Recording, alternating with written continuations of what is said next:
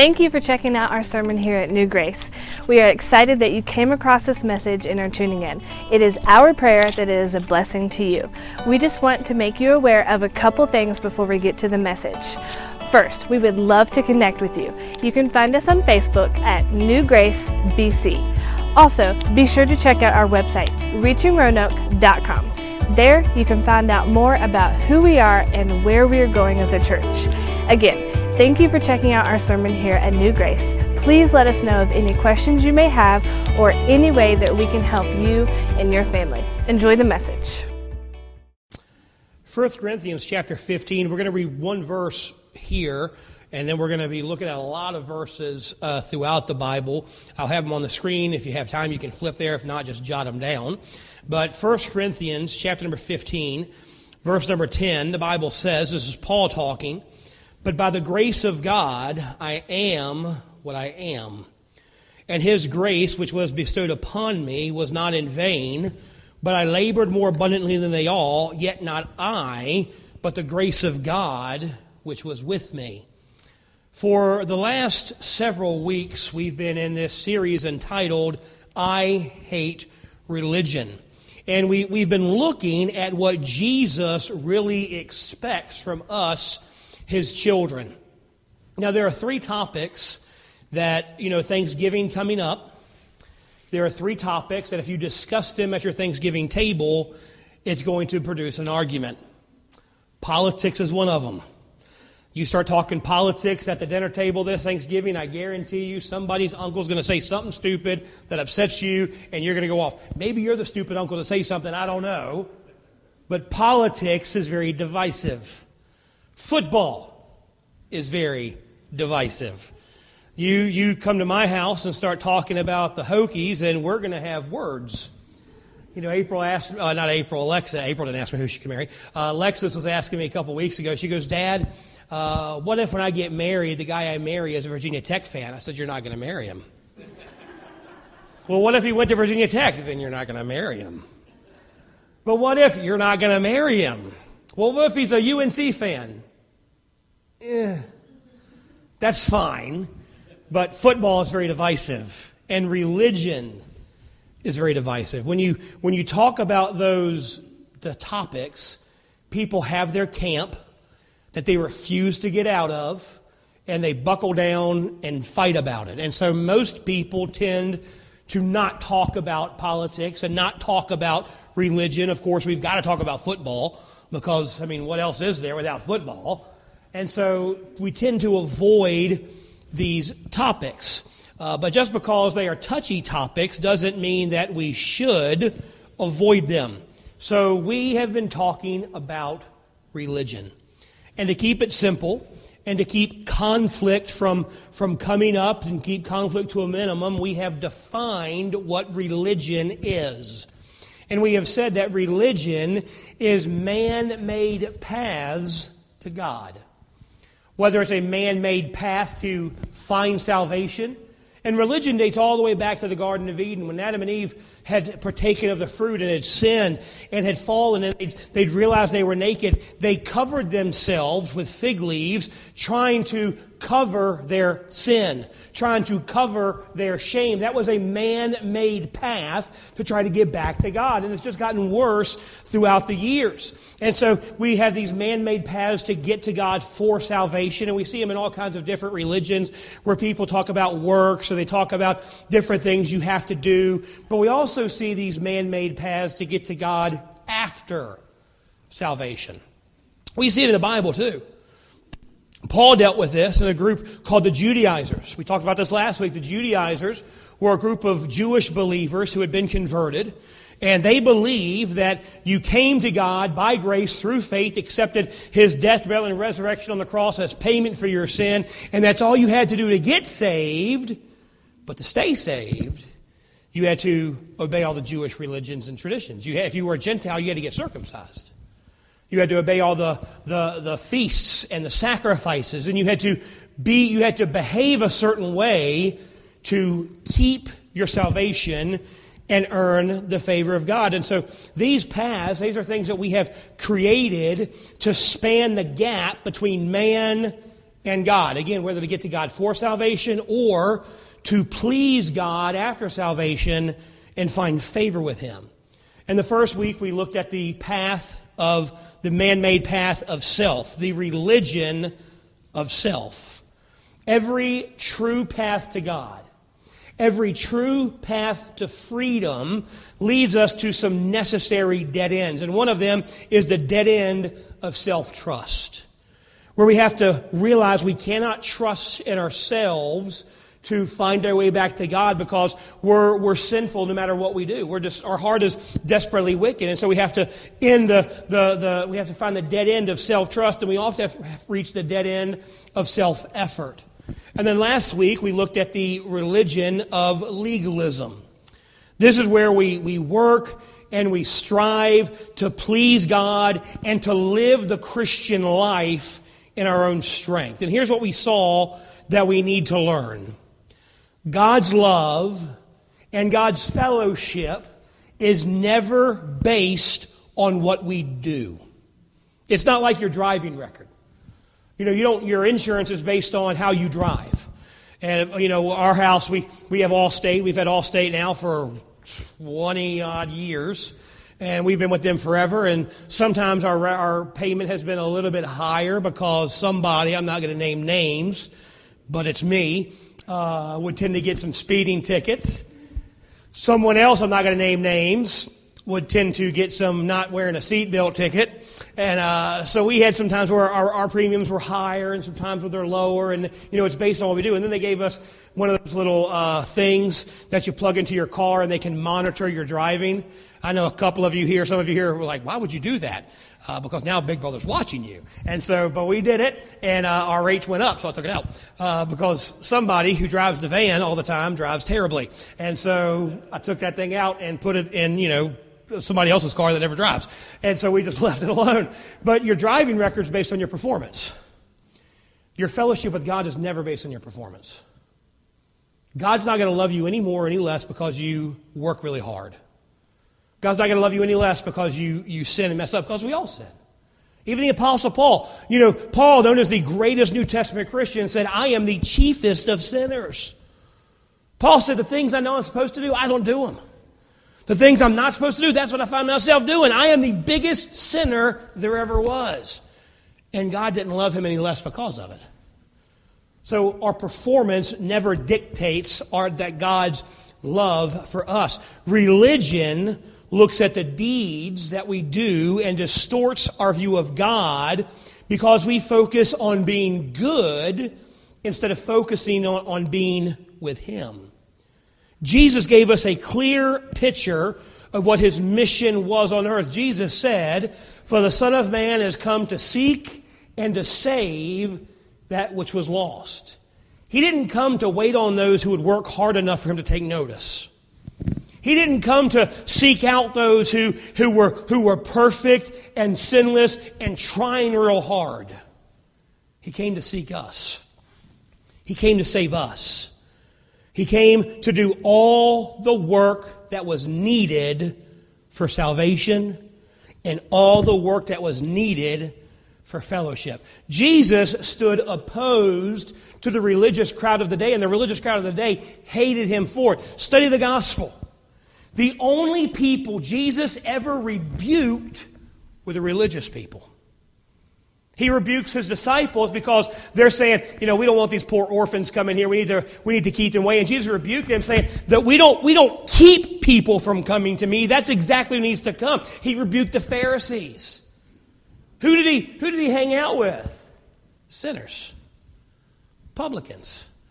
People who are caught in the very act of sin. He's, he's helping and spending time with, and the religious crowd hated him for it because he stood opposed to religion. His purpose was never about conforming to a bunch of rules and regulations. His purpose was always about conforming, about transforming us into his image. He was only interested in freedom.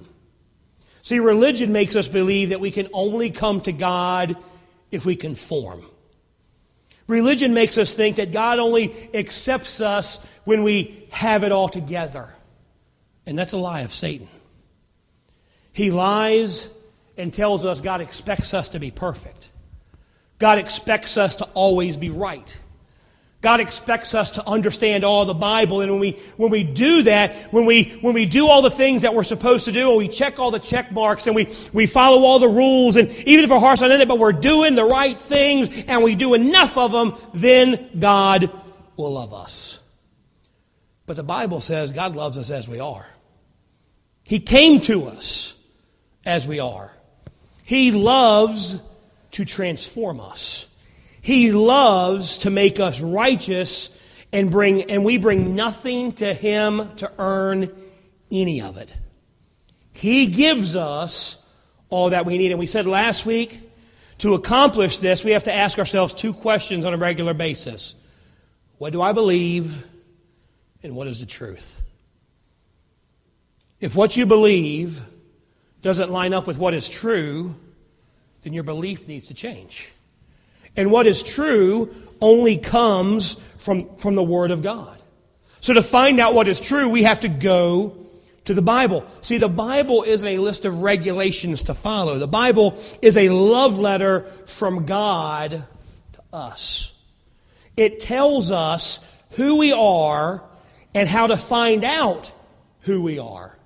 See, religion works against that. It tries to keep us from discovering what God really says about who we are. Religion stands opposed to a relationship with God. Knowing who you are in Jesus is revealed not through a religion we obey, but through a relationship with God that we enjoy.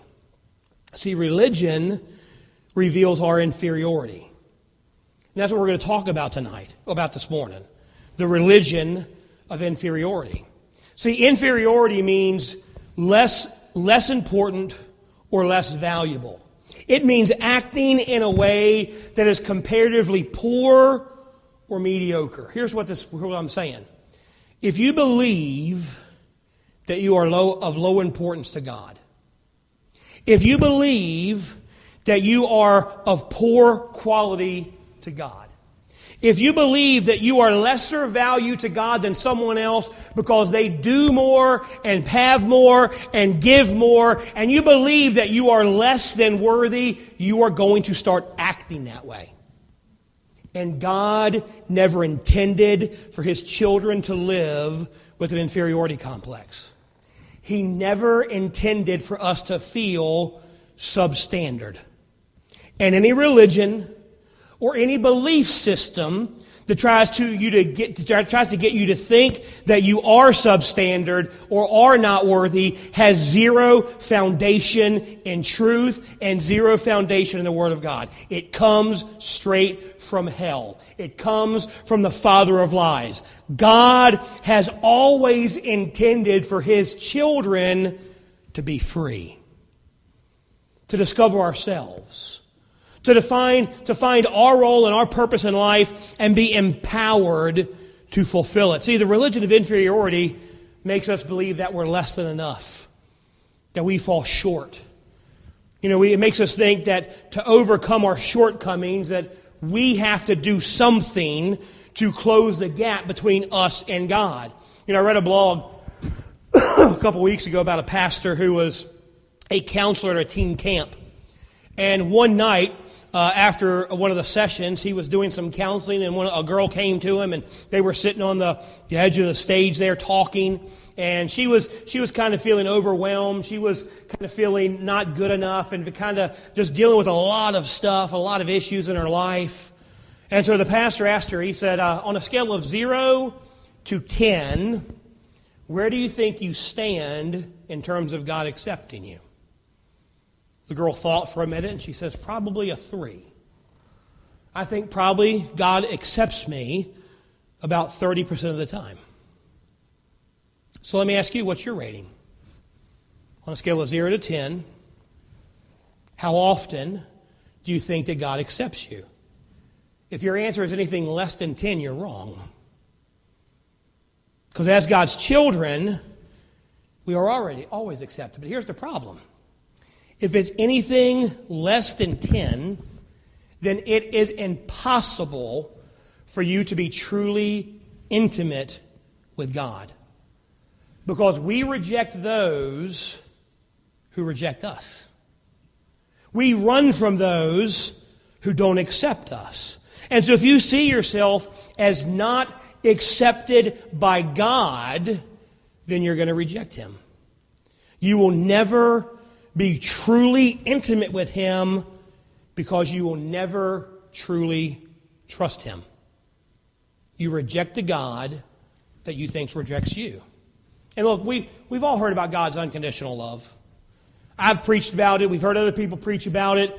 But if you don't believe that God accepts you 100% of the time, you can never fully accept His love. And God will not force His love on you, it has to be accepted. And until you understand that, then inferiority will be one of the enemy's best tools. I watched a video recently on YouTube.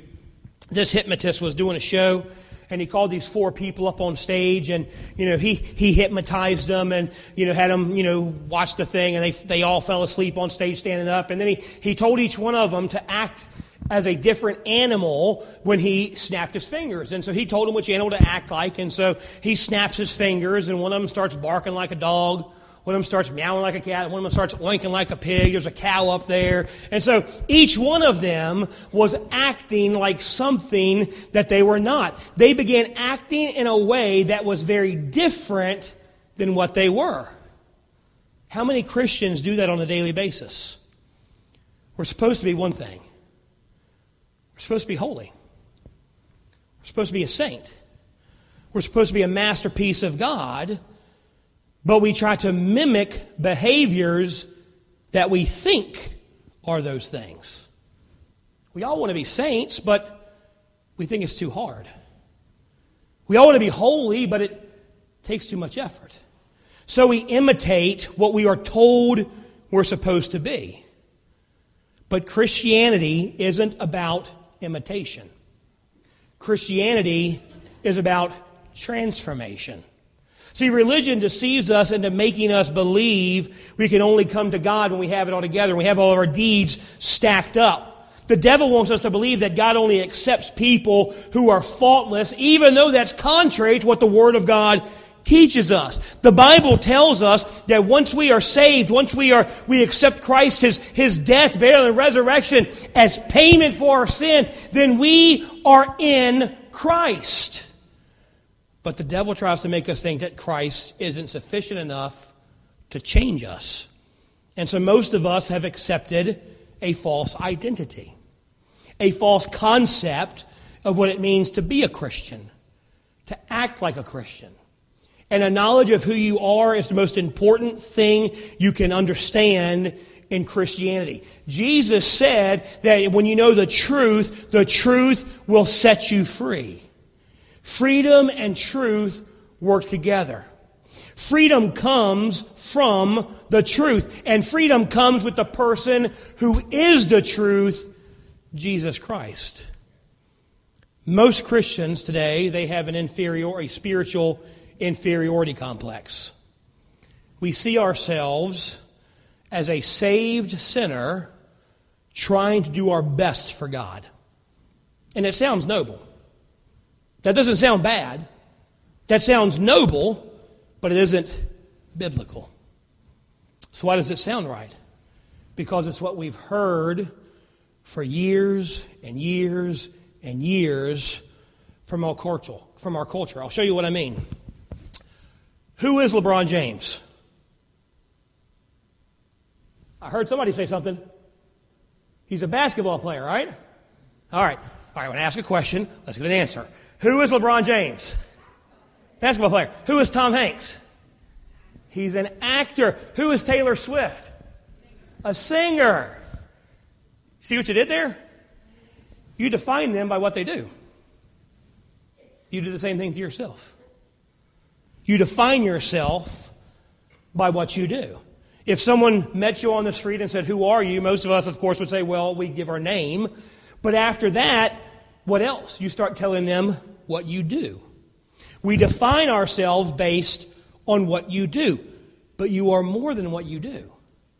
You are not defined by what you do. You are defined by who you are and whose you are. You are more than your job. You're more than your failures. You're more than your faults. You're more than your successes. You're more than your athletic ability. You are more than your achievements. Our culture tells us we're defined by our performance, and when our performance slips, which it will, we are all left with inferiority. Behavior doesn't determine identity. Birth determines your identity. And for the child of God, your identity is found by rebirth. Look what Paul said in 2 Corinthians 15. Therefore, if any man be in Christ, he is a what? New creature. Old things are passed away. What is, when we say someone passed away, what do we mean? They died. So Paul's saying, your old self is dead. It's been killed by the grace of God. Old things are passed away. Look, all things have become new. Anyone who is born again, anyone who belongs to Christ is a new creature. And the root word for creature is create. And create is a powerful word. In the beginning, God created everything out of nothing. He didn't improve on it, He made it completely new. Out of nothing, He made something. That means when you were born again, God didn't improve on you. He made you completely new. He made you a new person. He gave you a new birth. And the religion of inferiority, it blinds you to who you are in Jesus, to who you are after your new birth. It will hide what you've been given and make you feel inferior to everything the Bible says about you and everything the Bible promises you. So, who are you in Jesus? What defines you? What does God say about you now that you're a new creature? Now that you are born again? Now that you are in Him? There's a few things it says. First of all, God says, You are a saint. You are a saint. 1 Corinthians 1 2. To the church of God, which is at Corinth, to those who are sanctified in Christ Jesus, called to be saints. Paul gives us some pretty impressive information about who we are as believers. He says, first of all, you are sanctified. That means you are set apart for a purpose. God has taken you from where you were and taken you to where He wants you to be because He has a purpose for you. But then He says, you are a saint. The saint is the Greek word hagios, and it means a most holy thing. We have trouble seeing ourselves that way. That's why I pick on the song, Sinner Saved by Grace, because it distorts who we really are. I look at myself as a sinner saved by grace. Uh, a, some, someone unworthy who's just trying real hard to please God. But God looks at me and says, You're no longer a sinner, you are now a saint. You are a most holy thing. Once I accepted the death, burial, and resurrection of Jesus Christ, I stopped being seen by God as a sinner. I am seen as a saint, as a holy thing. And look, I'm not a saint because I'm able to perform some miracle. I am a saint because I am a miracle. I was dead and now I'm alive because Jesus made me that way. He sanctified me. He made me holy. He did it all. Being born again gives you a new identity. No longer are you a saint, a sinner trying to get to God. You have been made a saint by God. You're not, you're not a saint based on how you act. You're not, you are a saint based on who you are in Jesus. You are a saint based on your relationship with Him. And look, I understand it may be uncomfortable to say, but you are a saint. Second thing the Bible says you are is you are His masterpiece. Look at Ephesians chapter 2, verse 10. For we are His workmanship, created in Christ Jesus for good works, which God prepared beforehand so that we should walk in, walk in them. The word workmanship is the Greek word poiema. It's where we get our English word poem.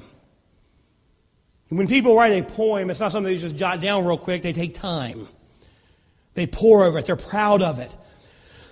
We think of workmanship as something that you make, like maybe a chair or, or a cabinet, but that's not what the meaning is. The word poiema literally means a precious artifact. You were made and made new by God, and God makes everything good. You're more than a chair to God, you're a work of art. You're masterpiece to the Creator. Something keeps shocking me. I'm not sure if someone's got a timer there. I don't know what time it is. I got time. Anyway, so you are, you are a work of art, a masterpiece of the Creator. But there's some other things you are. Thirdly, you are righteous and holy. 2 Corinthians 5.21 God made him who knew no sin to be sin for us, that we might become the righteousness of God in him. When you accepted Christ as your Savior, you were made righteous. Not because of anything you've done. And see, we all struggle with this because we know us. I'm sitting there saying, You're righteous. And you're like, You wouldn't have thought that last night when you saw what I was watching on TV. Doesn't matter what you do. Again, we're going to get to this. I'm not saying you can live your life however you want to live. But you're not righteous because you act righteous. You're righteous because Jesus made you righteous. He took your sin and gave you his righteousness. You were made righteous at salvation. You are not righteous because you act that way. You are righteous because he is. Jesus took our sin and gave us his righteousness through the death, burial, and resurrection of Jesus Christ, not because we earned it. There's something else that you are. You are fully accepted by God. Look at Ephesians 1 chapter 1 verse 6. It says, Wherefore receive ye one another as Christ also received us to the glory of God. You do not have to change a thing to be accepted by God. It has never and will never be based on what you do. It has always been based on what He did for you and who you are in Him. You are fully accepted by God no matter what. Now, you may be sitting there thinking, I don't feel like a saint. I don't feel like a masterpiece. I don't feel righteous and holy. I don't feel fully accepted by God. Don't want to be harsh, but your feelings don't matter. Because your feelings aren't based on fact. Your feelings aren't what matter, it's the truth of God that matters. So you have to make a decision. Are you going to be ruled by your feelings? Or are you going to be led by the truth? And again, we struggle with, oh, I'm not righteous and holy because we don't act righteous and holy. And again, you know, Paul even says that he, he struggled with sin, he struggled with things. And here's, here's what I'm trying to get at. You know, we always say, well, I'm righteous and holy, but I still sin. Why do I still sin? Because let's say, how many of y'all are leading right now a sinless life? Good, because if you raise your hand, I'm going to say, well, you're a liar. So there we go, boom. We, we are, when you were saved, that old man, it's what we call the sin nature. The problem with that is the word sin nature is never found in Scripture. But we call it our sin nature. It's your flesh, it's your heart, it's who you were raised, it's your, your personality, what you were raised to do. Your, your sin nature, when you were saved, your sin nature was killed. A new nature moved in. But that flesh still lives there. So we struggle with our flesh. That's what Paul said I have to die daily. That's why Paul said, you know, should we, should we continue in sin? Because he's talking about grace and how God's forgiven us. And he says, should, since God's forgiven us and since we're made righteous in his, in his death, burial, and resurrection, and it's not based on what we do, but based on what he's done for us, we can just live how we want to live and sin how we want to sin. Paul said, God forbid. See, the thing is, when you're truly made righteous by God, you want to live righteous for God. When you're truly made holy by God, you want to be holy for God. You're not going to be perfect. You're not going to be sinless because we've all got this world to live with. Me and April were talking about this this week, and I was upsetting her because I'm like, you know, once you get saved, the old nature is killed, the new nature comes in. So, as a believer, we do not have to sin. Jesus even said this. Jesus said, Whenever you're tempted, I make a way of escape. So, as a believer, when I sin, I choose to sin. I can live a sinless life, but I'm not going to because the flesh is very powerful, the culture is very powerful. And I'm like, well, what if you took someone who was took a took a six year old, they got saved, and you put them in a bubble, and they had no influence from anyone on the outside. They just got food and water through a little slot the door. They never watched TV. They never got on the internet. They never had all the, you know, they never had to worry about sharing. Could they live a sinless life? And we're like, you know what? Probably not because when they get older, they're going to get mad at God because they're stuck in a bubble. So we're always going to struggle with sin. We're always going to struggle with that old man. Our nature's gone, but the flesh is still there. So I'm not saying that because you're made righteous, live how you want to live. Because here's the truth if you're made righteous, you're going to want to live righteous. If you're made holy, you're going to want to live holy. You're going to want to live in a way that is honoring and pleasing to God because you sin, you never lose your salvation, you never lose your standing with God, but you can lose your fellowship with God. And the worst thing to happen to a believer is to lose their fellowship with God. You know, we were talking about the story of the prodigal son in Sunday school this morning. We all know the story. Son comes to his dad, says, Dad, I don't want to live here anymore. Your rules are too, too harsh. Give me what's coming to me and I'll leave them away. And he takes half his money. He goes on his way. The prodigal son, he lives a horrible life, lives riotous living, uh, you know, wastes all his money. There's a famine in the land. Famine wasn't his fault. Being stupid with money wasn't his fault. So there's a famine in the land. He finds himself serving pigs, wishing he could just eat the, st- the slop from the pigs. And he comes to himself and says, I want to go home to dad. Not, not to be restored to dad. I want to go back and be a son. He goes, I'm just going to go back and maybe, if I'm lucky, I can be a servant in my father's house. He repented of his sin, stopped going where, stopped going where he was, came home. His father sees him afar off, which means dad's looking. Now, in this, in this age, his dad had no idea what had happened to his son. He took his money and gone to a far country. He could have died and the dad would have never known because there's no ID. There's no FBI to track him down and run his fingerprints and dental records. His son could have died and his dad would have never known, but his dad was still looking. When his dad sees him, he runs, he hugs him, he kisses him.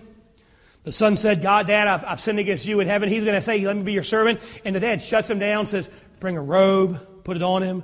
Bring a ring, put it on his finger bring shoes, put on his feet, kill the fatted calf. We're going to have a party tonight. But there's another person in that story, and it's the older brother. The older brother is the religious person. He's obeyed all the rules. He's done everything he was supposed to do. He's checked his boxes. He's done everything right. He comes to dad furious. Why are we throwing a party for this guy? And the father is just like, what was lost is found. We're not going to be upset about what your brother did. We're going to rejoice at your brother's home. But the brother, the older brother, could never get over it. So in this story, the person that we look at as the unrighteous one, the sinner, he's invited in with the father. The religious person who did everything right, he's left outside. Because it's not based on what you do, it's based on whose you are. And the sinner realized his sin, repented of his sin, came back to the Father and was accepted. While he was living in sin, he was separated from the Father. He was still the Son. He was still loved. He was still accepted, but his fellowship was broken. He had to come back to God to, to receive that forgiveness and receive that acceptance. And he began to live righteous and live holy because that's what God had made him. And that's what it is for us. You can, yes, as a believer, you can live any way you want to live. But as a believer, the way you want to live is going to change drastically. So, the only way to, to combat lies is with truth. The believer has to consider, that considers himself a sinner saved by grace is following the religion of inferiority. And I know it's common for believers to lapse back into their old wrong patterns or old wrong thinking of, of ways, but it's time to wake up to your new identity. Stop listening to the lies of the devil that say you will have to act better to be accepted. Start living in your new identity as a saint, a masterpiece, righteous, and accepted by God. Remember that story I told at the beginning about those four people who were hypnotized and started acting like animals? When they came out of their trances, they were embarrassed. So, why'd they do it? Why'd they act that way? Because they temporarily believed a lie about their identities. Many Christians believe the same thing about their identities.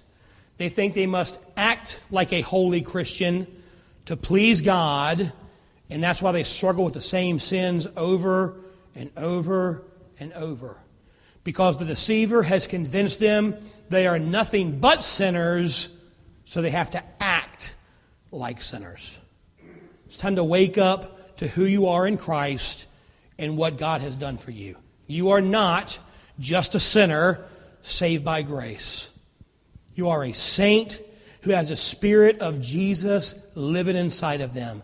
So stop buying the lies that cause you to act inferior to what God has created you to be. That is religion, and it will never please God.